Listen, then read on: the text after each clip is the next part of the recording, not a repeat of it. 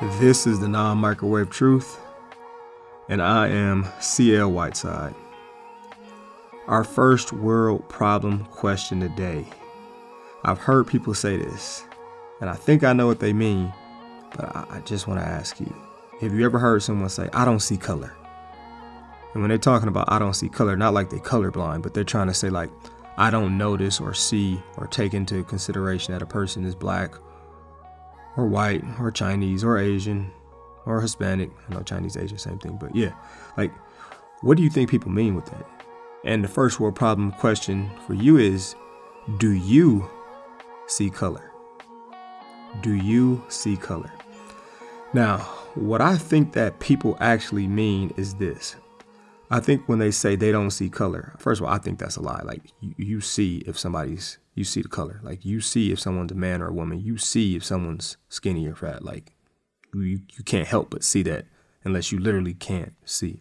What I think they mean is they mean, you know, I see color, but it doesn't have a negative effect on me. But I just want to point out the fact that we all see color. And I really think that means that I see color, but I don't think it has a negative influence or negatively influences how I treat people. And I think for the most part, I'm the same way. But I think there always are exceptions to stuff. Like if I saw a bunch of white dudes walking down the street and they have on white robes and then they decide to put on some white mask or some things that look like white pillowcases, you better believe I'm running or I'm getting it and I'm getting up out of there. Like I would just be stupid to find out like, hey, let me see. Those probably look like some nice guys right there. What do I look like? Boo boo the fool? I'm thinking hey the KKK. But I don't think people give this enough thought. Like I don't think they really sit down and think about how would they react if they saw a particular group, a particular color, maybe a particular hairstyle, or a particular way they dress. So our first world problem question today is this do you see color? And then I want you to think about how does that color that you see influence you or affect you? Like what kind of fears do you have? What kind of comfort do you have when you see a particular race? So the question again is before you heard this, would you say that you see color? Then I also just want you to think about have you ever thought about how does that color influence or affect your behavior and thought processes? And I'm definitely going to put this question on Instagram and Twitter to hear from some people, and I would love to hear from you. My handle is Champion Life 23, and this is our first world problem. It is dinner time.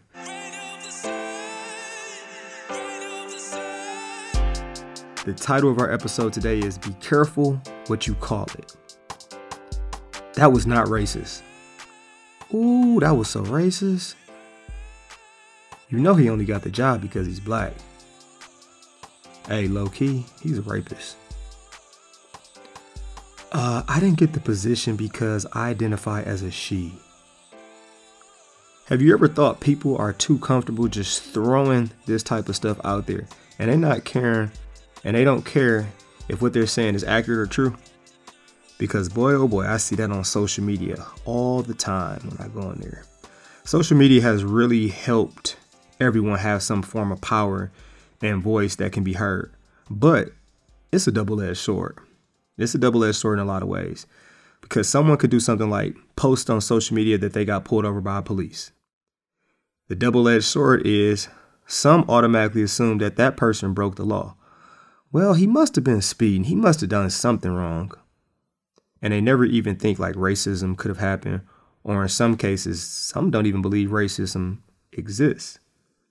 Then you have the other group or another group of people that everything is racist. And of course it's not.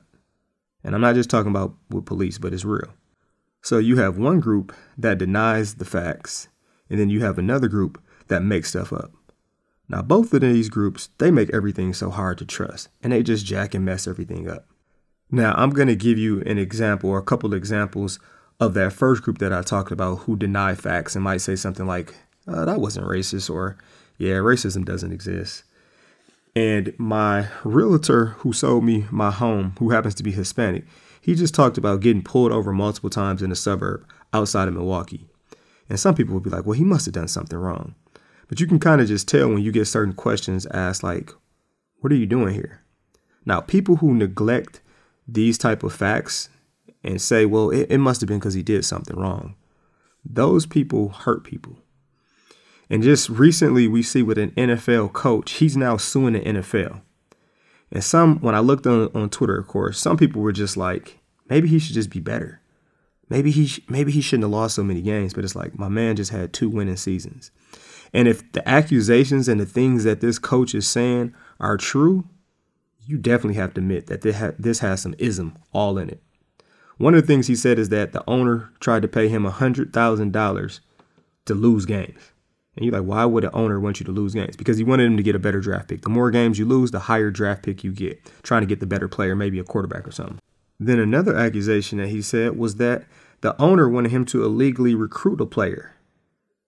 Then another one that I think is just super hard to deny is that not being taken serious in interviews. And he was just getting an interview because he was black. The NFL has a rule called the Rooney Rule, which means you have to you have to interview a minority candidate. Now, some people will say, well, how do you know he wasn't taken seriously? If a GM come to your interview and one, they're hour late and then they happen to be hung over. Now, if this is true, I don't think anyone could deny he wasn't taken seriously. It is alleged by Flores that the GM, the CEO, and some other high up people came an hour late to his interview and they were hung over from partying too hard. John Elway is the name of one of those high up people that was at the interview I just mentioned, but he says this isn't true.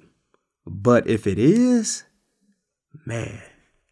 Then on top of this, he had one of his former colleagues, a person he worked with before, congratulate him on getting a coaching job, a job he was scheduled to interview for three days later, when low key, they had already made a decision to hire someone else. When come to find out, that colleague actually texted the wrong Brian. It looks to me like he's the type of person that wouldn't say that he saw color. But if he would have put white Brian and black Brian in his phone, he wouldn't have made that mistake. I'm just kidding. Well, kinda, kinda not. But it's it's some humor in that, don't you think? So if you didn't catch it, you're like, what's the big deal? This former colleague was congratulating the wrong Brian and the Brian that I'm referring to hadn't even interviewed for the job. So they really were only interviewing him to fit a criteria of the of the Rooney Rule, which means you have to you have to interview a minority candidate. But if this man already had the job, or people knew he had the job three four days before it, and he didn't even have a fair shot, it's like, come on now, what what are we really doing? So some people hear this and they say there's no racism in this at all. There's no ism in it. But if this is true, like let's say all these allegations are true and people say there's no racism in it, that's the type of stuff that hurts people. Now, on the opposite end, let's say we have a minority, a person that's a minority speeding, and they get pulled over and they yell, racism! He pulled me over because he's racist. But it's like you really were speeding or you really were doing something wrong, just own it. Like I've been pulled over before and, and actually deserve it.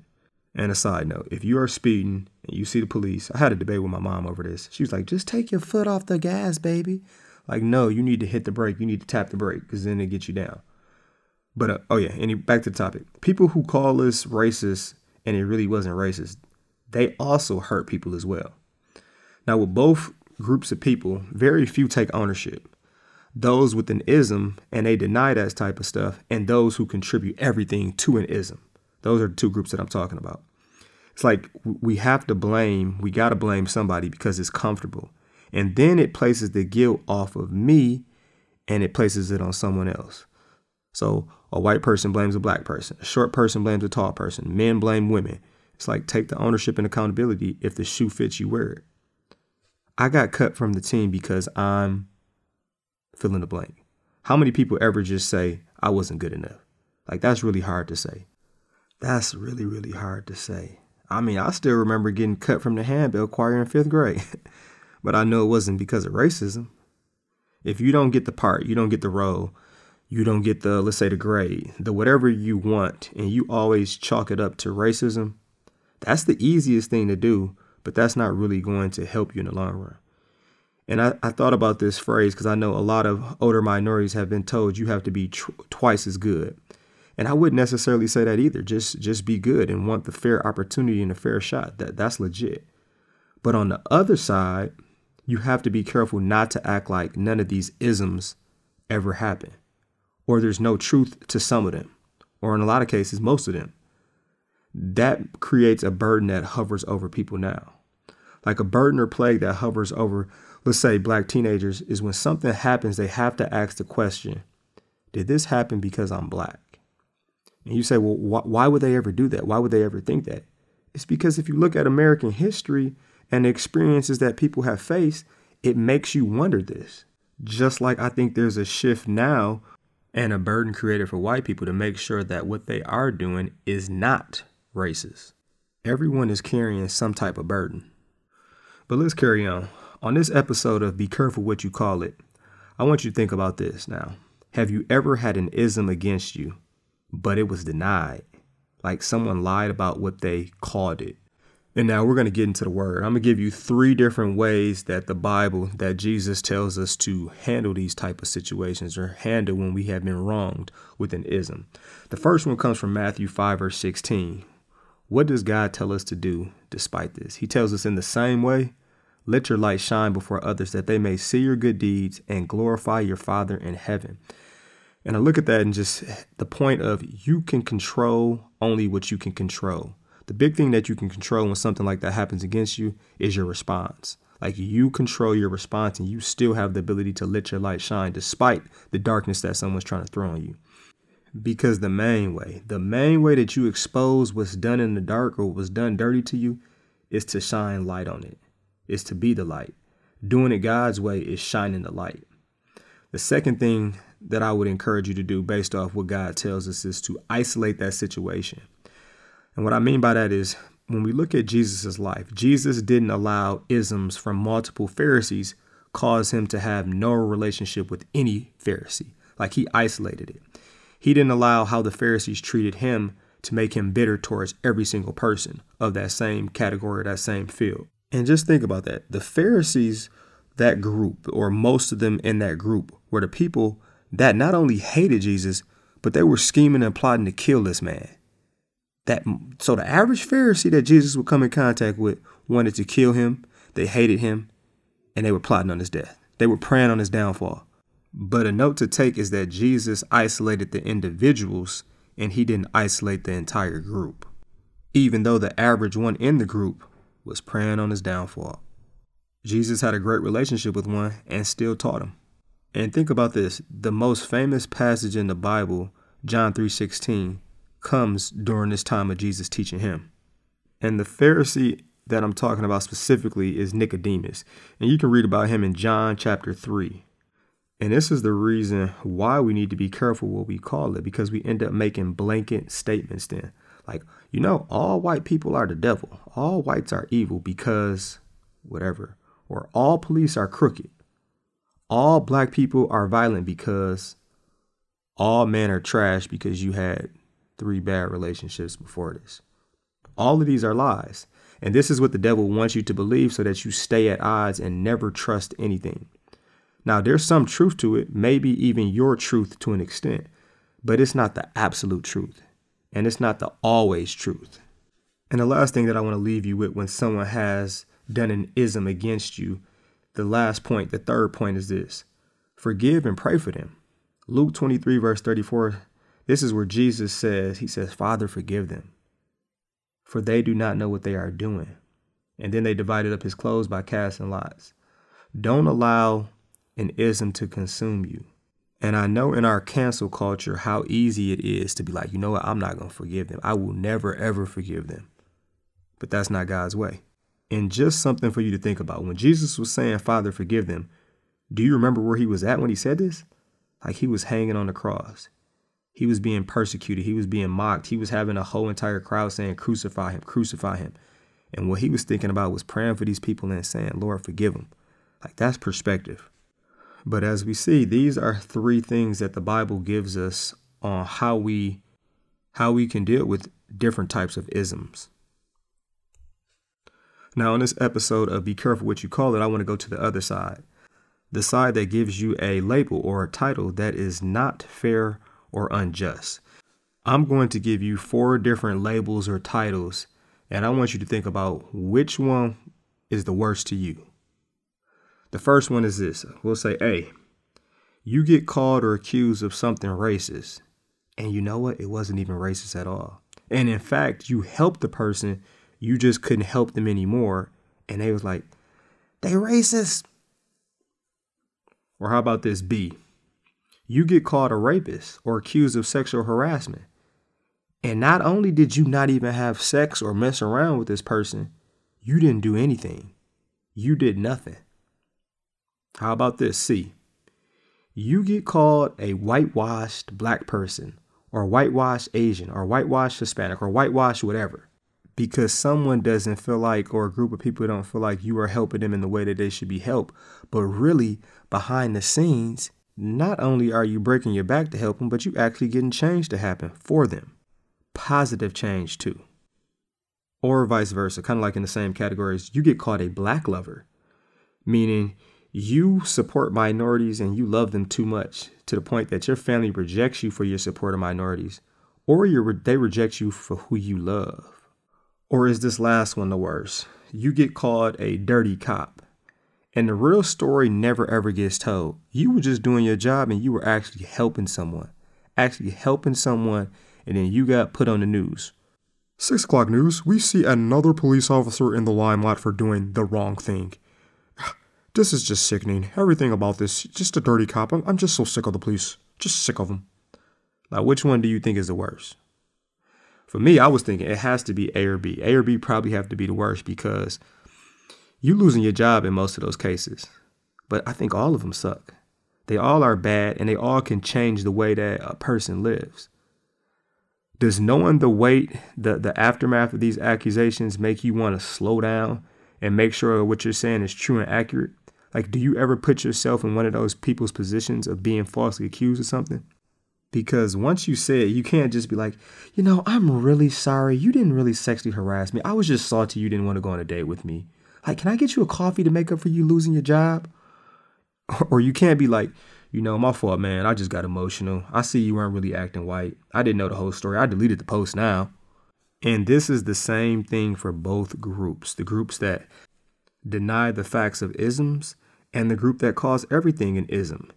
They both, in most cases, are going to say, I didn't intend any harm when I called them that or didn't call it that, but you did. Like you did harm someone.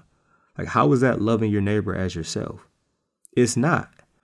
When you sin against someone, and yes, I'm going to say sin instead of hurt, because some people say they are hurt when they really have never healed from something else.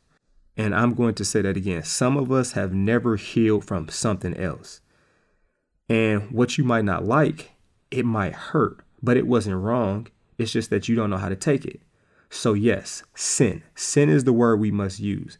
And when you sin against someone with an ism or false testimony, Proverbs 6, verse 16 through 19, it hits this on the head from the ism standpoint and the false t- testimony standpoint. It says, There are six things the Lord hates, seven that are detestable to him haughty eyes, a lying tongue, hands that shed innocent blood, a heart that devises wicked schemes, feet that are quick to rush into evil, a false witness who pours out lies, and a person who stirs up conflict in the community. In case you didn't catch that, the breakdown of that is God don't like ugly. He don't like that ism stuff, and he don't like that false testimony stuff. So why should you be careful on what you call it? Proverbs 19 verse 5 tells us a false witness will not go unpunished, and whoever pours out lies will not go free. And I just want to do a little comparing too, just to break down like what makes Christianity different compared to any other religion. And I just have to point out the fact that like our God gets it. Sometimes people act like Jesus can't relate when in reality he did more than relate. He went through unjust treatment. He went through hatred for no reason. He went through false testimony. He knows what every slave felt. He knows how it feels to have an ism against him. He knows what every innocently, wrongly found guilty or attacked victim feels. Like he knows what all that feels like. And I want to close this episode of Be Careful What You Call It by encouraging you to examine what you do and don't call things. Were you racist? was what actually happened racist? How are you judging and deciding how you determine what you do or don't call something? I think we have to look at scripture. Luke chapter 6, starting at verse 37, tells us this. It says, Do not judge, and you will not be judged. Do not condemn, and you will not be condemned. Forgive, and you will be forgiven.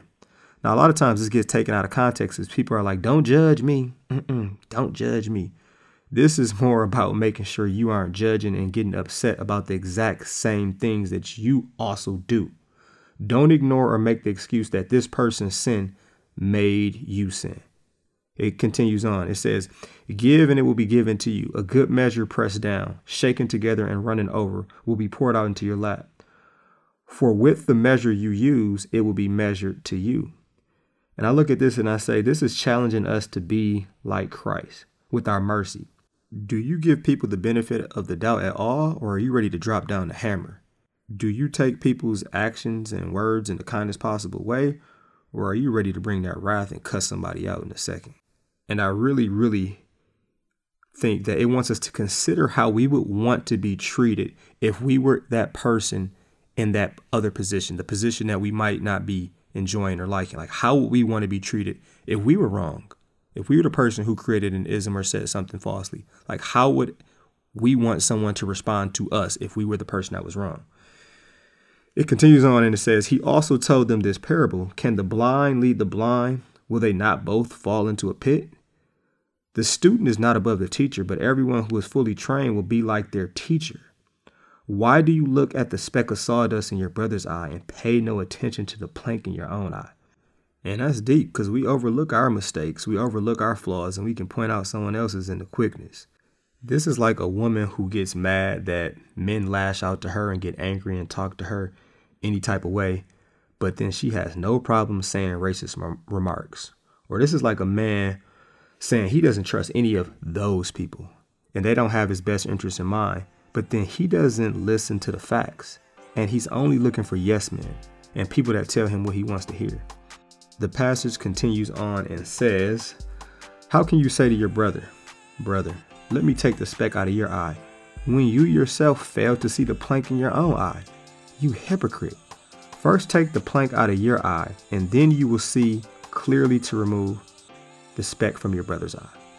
Now, notice that Jesus doesn't say flat out that it's wrong, but just notice how our vision is so much clearer and it's so much easier to help others when we handle and clean out our own eyes first. Meaning, we have to admit our mess before we try to address somebody else's mess. So slow down. Slow down on what you do or don't call it. Check your motives. Ask God to examine your heart. John 16, verse 13 tells us, but when he, the Spirit of truth, comes, he will guide you into all the truth. He will not speak on his own, he will speak only what he hears, and he will tell you what yet is to come. The Holy Spirit will reveal what truth is. So be careful what you call it because you can't get it back. You might not trust people, but you can always, always, always trust God. When someone says you have done an ism, slow down and think. When you want to call someone out for an ism, ask yourself Am I really being treated unfairly or is this a cop out? Be careful what you call it. And this is the non microwave truth. Thanks for joining me today. We have one more episode in our series for February, and that episode will look at are we aware of the hidden agendas being pushed on us? Because the devil and the world, ooh, they got some hidden agendas they want to push on us. But yeah, hopefully you'll check it out next week. Peace punch, Captain Crunch. Say no to drugs and yes to Jesus. I'm out.